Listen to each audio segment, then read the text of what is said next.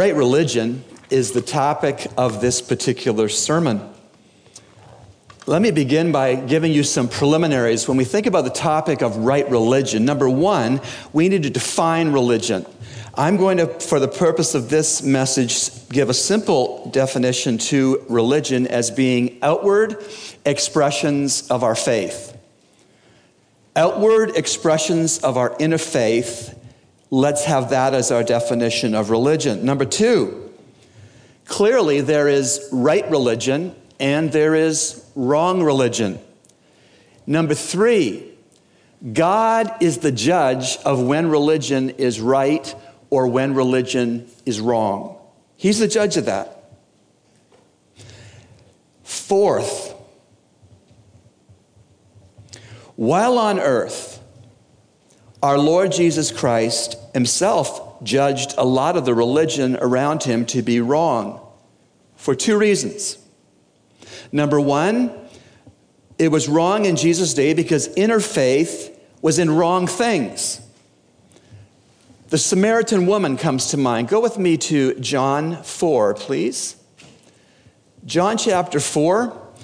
Jesus judged some religion of his day to be wrong because some inner faith was in wrong things, such as this Samaritan woman at the well.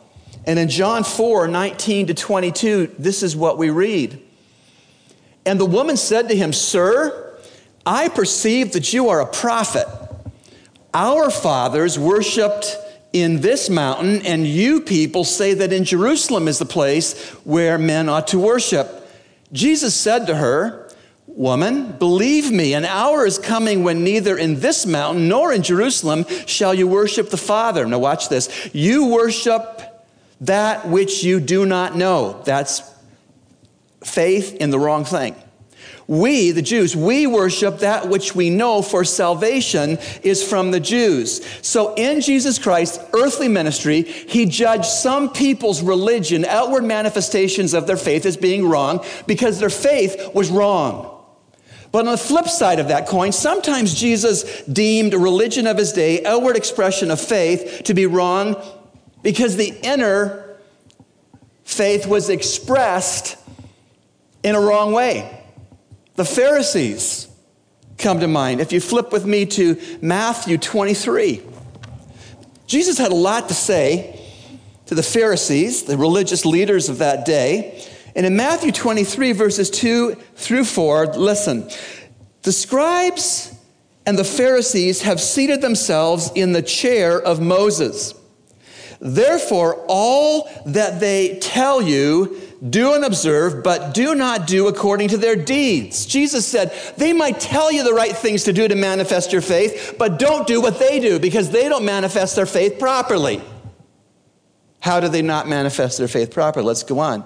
But do not do according to their deeds, for they say things and do not do them.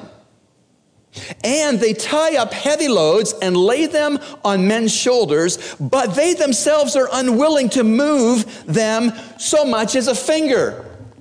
Jesus said religion that may be on the right God, when manifested in a way that you're a hypocrite, you can't say, do as I do to express your faith, is false religion. It's not pleasing to God religion.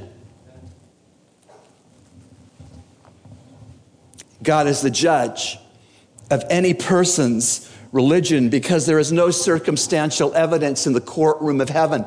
No one has to testify to Jesus, the judge, as to what your expression of your inward faith, what your religion looked like on earth. God is the objective and authoritative judge of all of our religion. Wrong religion surrounded Jesus Christ in his earthly time of ministry on earth. Now let's go to the general epistle of James. We're working our way through this wonderful, practical, hard hitting, uncomfortable book, humanly speaking, written by Jesus Christ's half brother, who did not come to faith in Jesus until after the resurrection. Amazing. James 1 26 and 27 teach us about right religion. They teach us about inner faith in the right one that is expressed in the right way. If you want to have a religion that God accepts as being right, then you are going to have to have an inner faith in Jesus Christ and His book, the Bible, and you're going to have to express that faith in proper ways. And this passage will give us three proper ways that God expects us to express our faith in an outward manner as a religion. What we're going to see in this passage, these two verses, is three things. I'll overview them and then go back to unpacking them one at a time. First, we're going to see that right religion, religion is right, let's put it that way. Religion is right when our tongues are not toxic. Religion, secondly, is right when our needy are not neglected. And third, religion is right when our in, inner persons are not infected by the world. And so God says in this passage there's three parameters, three measuring sticks that will tell us whether or not our outward expression of our inward faith is acceptable to God, whether our religion is right in heaven's eyes, the only eyes that count. First, religion is right when our tongues are not toxic. That's convicting. Religion is right when our needy are not neglected. That's also convicting. And religion is right when our inner persons are not infected by the world.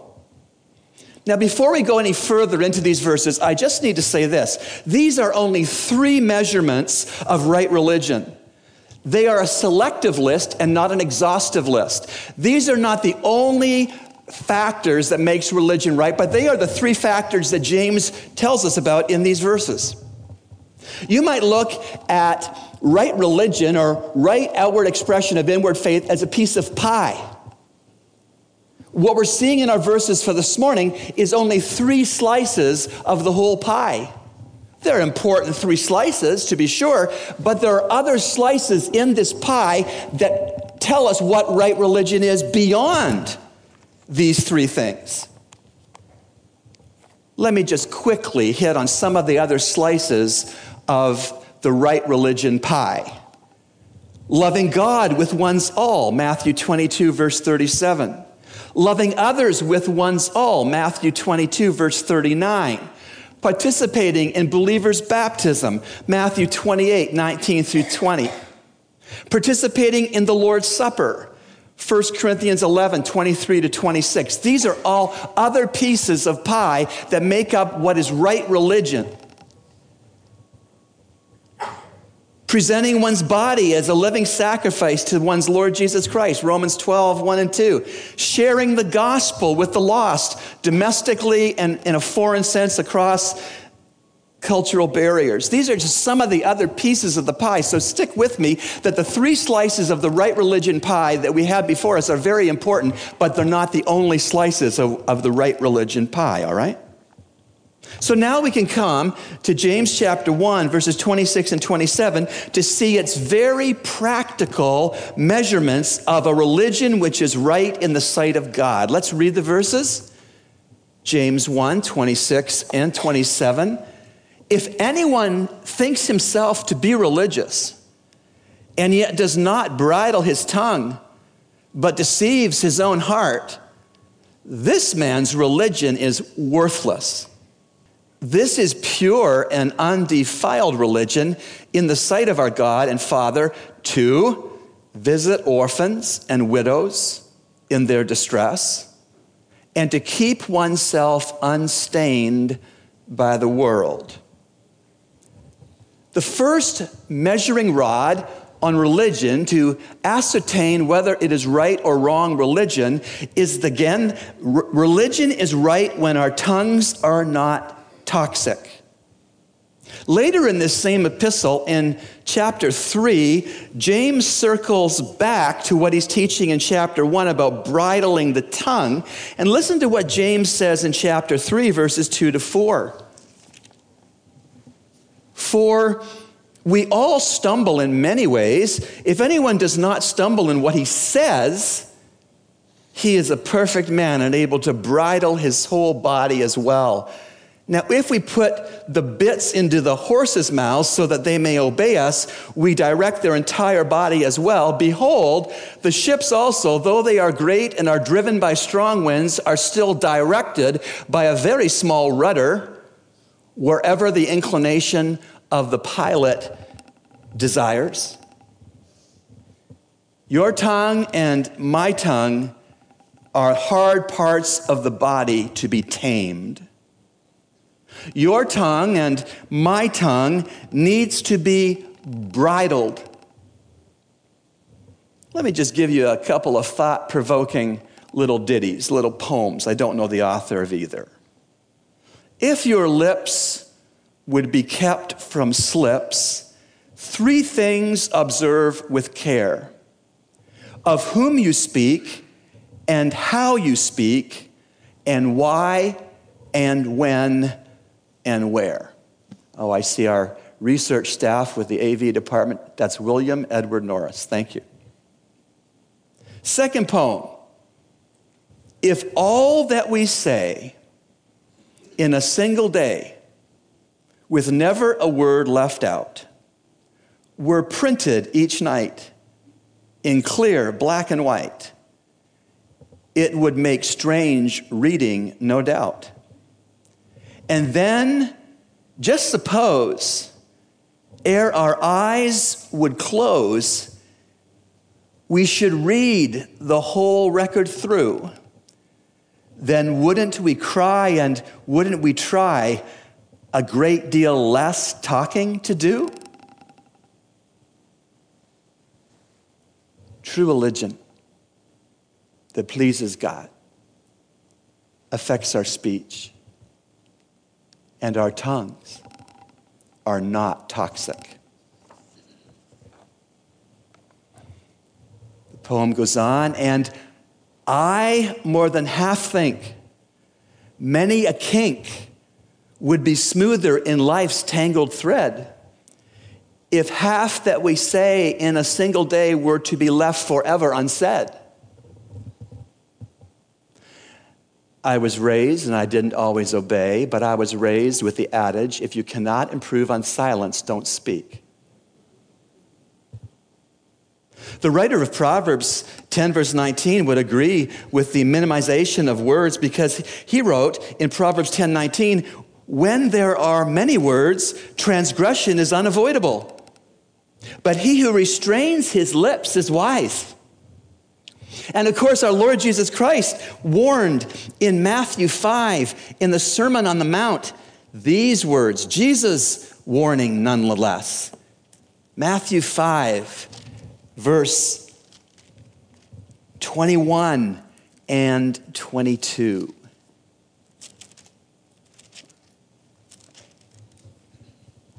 Jesus said, You have heard that the ancients were told, You shall not commit murder, and whoever commits murder shall be liable to the court. But I say to you, that everyone who is angry with his brother shall be guilty before the court, and whoever shall say to his brother, Raca, that's Aramaic for idiot. Ever called anybody an idiot? What did Jesus think about that? But I say to you that everyone who is angry with his brother shall be guilty before the court, and whoever shall say to his brother, Raca, shall be guilty before the Supreme Court, and whoever shall say, You fool, shall be guilty enough to go into the fiery hell. Jesus was saying that with our mouth we can murder someone, we can slander them, we can hurt them, we can call them names that are unkind and sometimes untrue. Right religion in the sight of God, when that's the case, our tongues are not toxic. We move on to the second point in our passage about right religion. And the second point in the passage is this religion is right when our needy are not neglected. I see that in verse 27. This is pure and undefiled religion in the sight of our God and Father to visit orphans and widows in their distress and to keep oneself unstained by the world. In the second place in this sermon on right religion, religion is right when our needy are not neglected. Helplessness is what is the common denominator between orphans and widows. This verse is not identifying the only two categories of needy persons that we are to not neglect. They were two categories that were prevalent in New Testament times. And what they share in common back then as orphan or as a widow was both were helpless. The orphan was helpless and in distress because he or she didn't have any parents. We have people on New Providence in that situation. Widows back then were helpless and in distress because they don't have male husbands. And do you know what? New Providence is rife full with women whose husbands have abandoned them and their responsibilities to their wives and children. Shame on those men. We have too many men who live like their boys. Religion is right when our needy are not neglected. Orphans and widows are identified in this passage, and both orphans and widows, in their helplessness and in their distress, are unable to pay back anyone who helps them. And that's precisely the point. That's why we ought not to neglect them. So, when we practice right religion by helping and not neglecting the needy who are distressed, we know something about reflecting God's perfect and highest love called agape love. Agape love is God looking down on a planet full of sinners and discerning the greatest need we all have, which is estrangement from God due to sin. And God looks down from his perfections in heaven and loves us with agape love that he sacrificially gave to meet the need, the biggest need that we all had. And he gave us, the Father gave us his best. He gave us his only begotten Son, the Lord Jesus Christ. And God gave us his best, his Son, knowing full well that in our helplessness and in our distress, we could not possibly pay him back.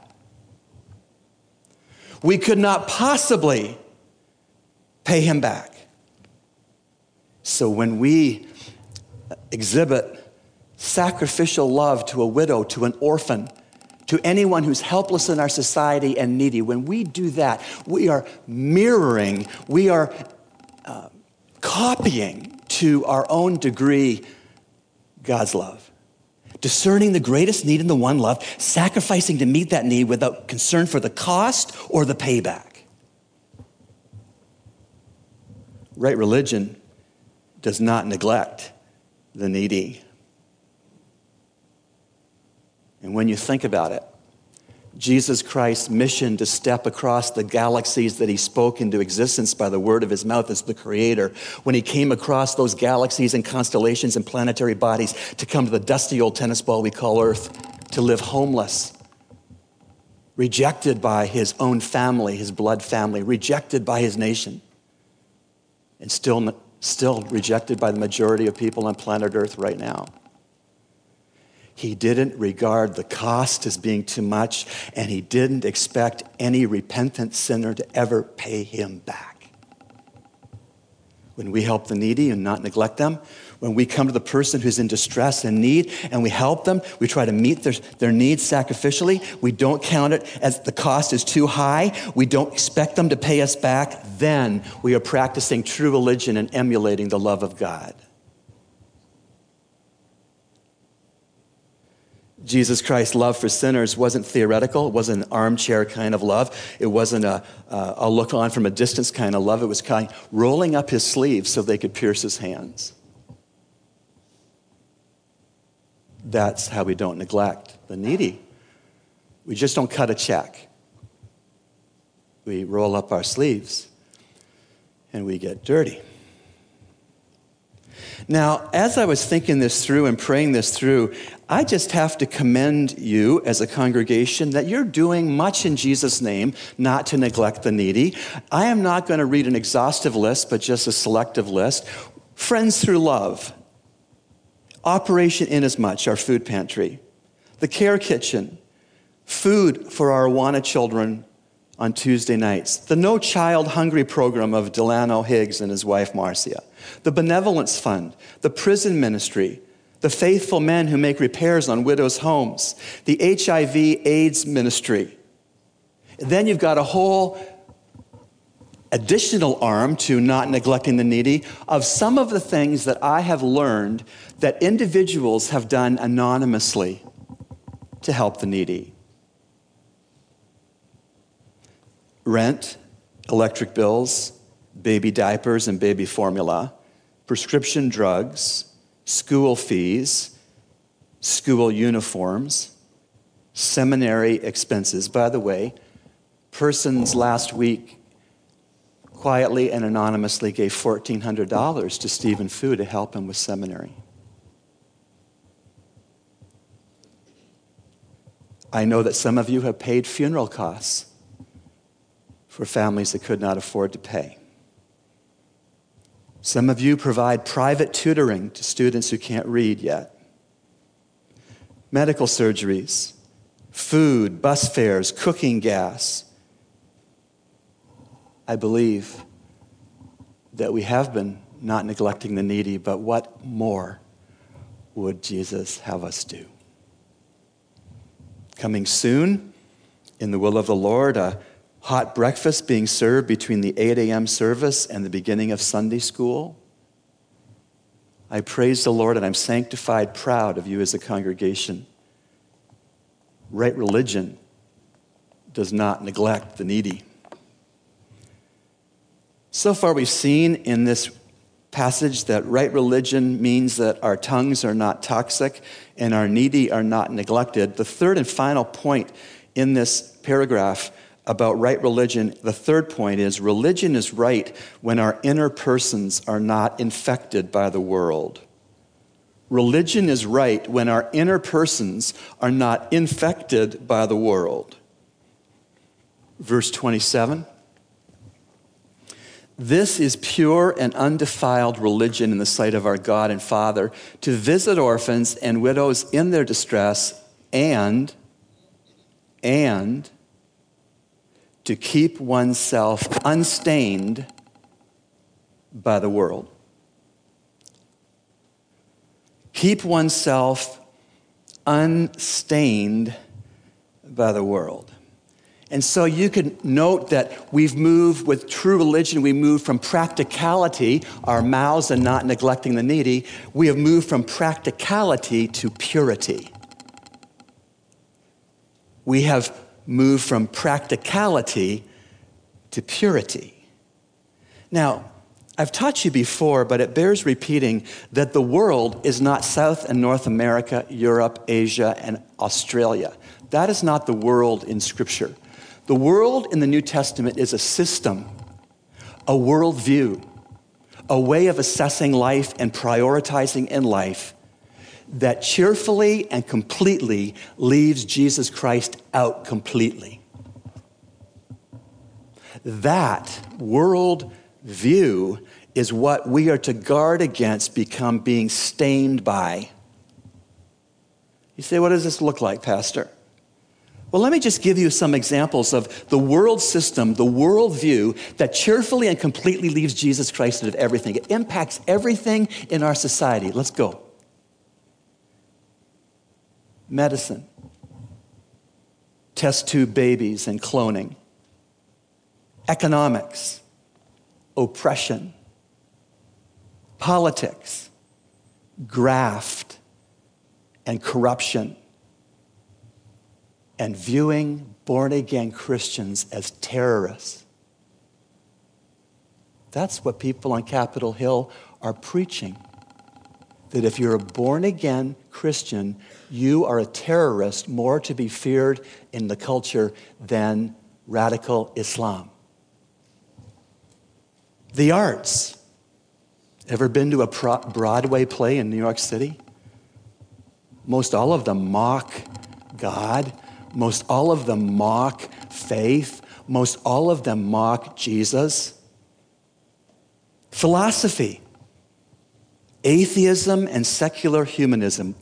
The belief there is no God, and then the belief that man is God. These are aspects of a world system that can stain us if we're not careful, a worldview that completely and cheerfully leaves Jesus out. What about sociology? The whole lie that beauty for a woman is only external in her body image. What about Vancouver, British Columbia, my country, Taxpayers fund clean needles for heroin addicts. Heroin addicts go to these clinics in Vancouver and they're provided with clean needles to shoot heroin. Sociology leaves Jesus out. What about ethics? Canada has just passed a law that doctors can assist people to die. Euthanism mercy killing. Doctors having to ethically set aside the whole Hippocratic oath to do no harm to their patients, to kill them. What about abortion? Babies are killed after they've been born. Ethics totally leaves Jesus Christ out. What about marriage? Gay marriage? No, that's just the tip of the iceberg. What about incestuous marriage, where fathers are marrying their daughters and mothers are marrying their sons? And what about that? What about morality? When you leave Jesus out of morality, you have pornography celebrated, you have pedophilia being okay, Somebody raped a four year old girl this week and said it was her fault in the US. What about origins? You leave Jesus Christ completely out of origins and you have evolution, which takes way more faith to believe in than the scriptural account. What about vices? You don't have any more vices if you don't have Jesus at the center of your valuation. Gambling, it breaks my heart to see Bahamians outside Island Luck.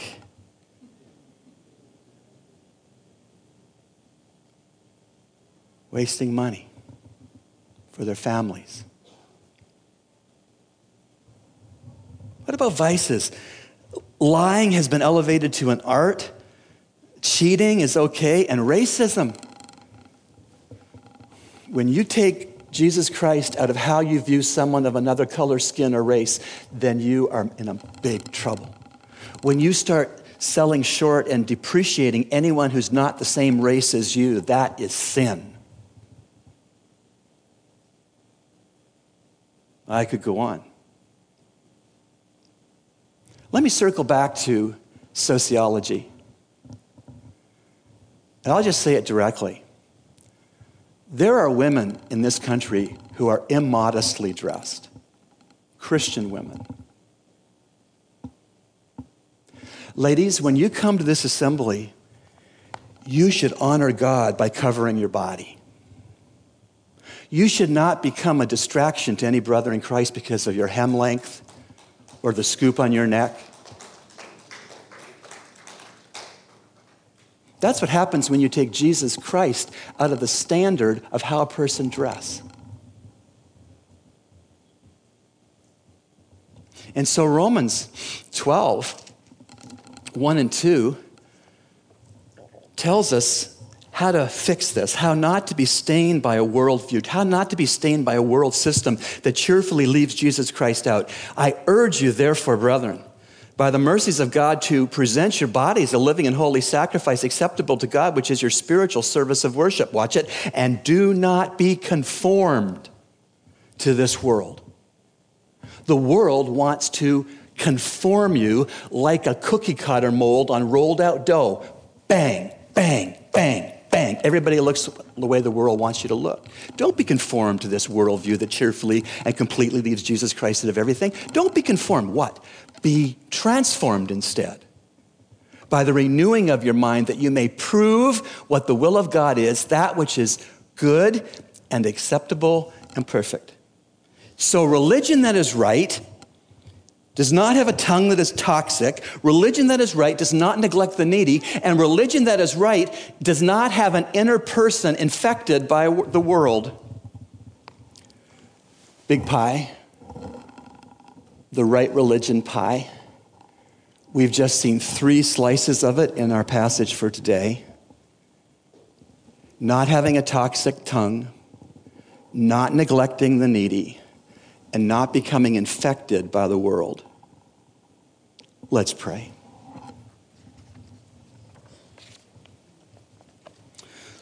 Lord, we would return to Sunday school and we would pray. Be careful, little eyes, what you see. Be careful, little eyes, what you see. There's a father up above and he's looking down in love. So be careful, little eyes, what you see. Be careful, little mouth, what you say. Oh, be careful, little mouth, what you say. There's a father up above, and he's looking down in love, so be careful, little mouth, what you say. Cups of cold water, helping the widows and orphans in their need, healing the sick ones and binding the heart that bleeds, feeding the hungry concerns the Lord above by this we serve him and demonstrate his love. Cups of cold water given in Jesus' name, cups of cold water are never given in vain. Someday in heaven, when we meet the Lord, each deed of kindness will bring a rich reward. The castle of my heart Love is a flag flown high from the castle of my heart. From the castle of my heart, from the castle of my heart. Love is a flag flown high from the castle of my heart, for the king is in residence there. So let it fly, let it fly, let the whole world know, let the whole world know, let the whole world know, let it fly, let it fly, let the whole world know that the king is in residence there. Amen.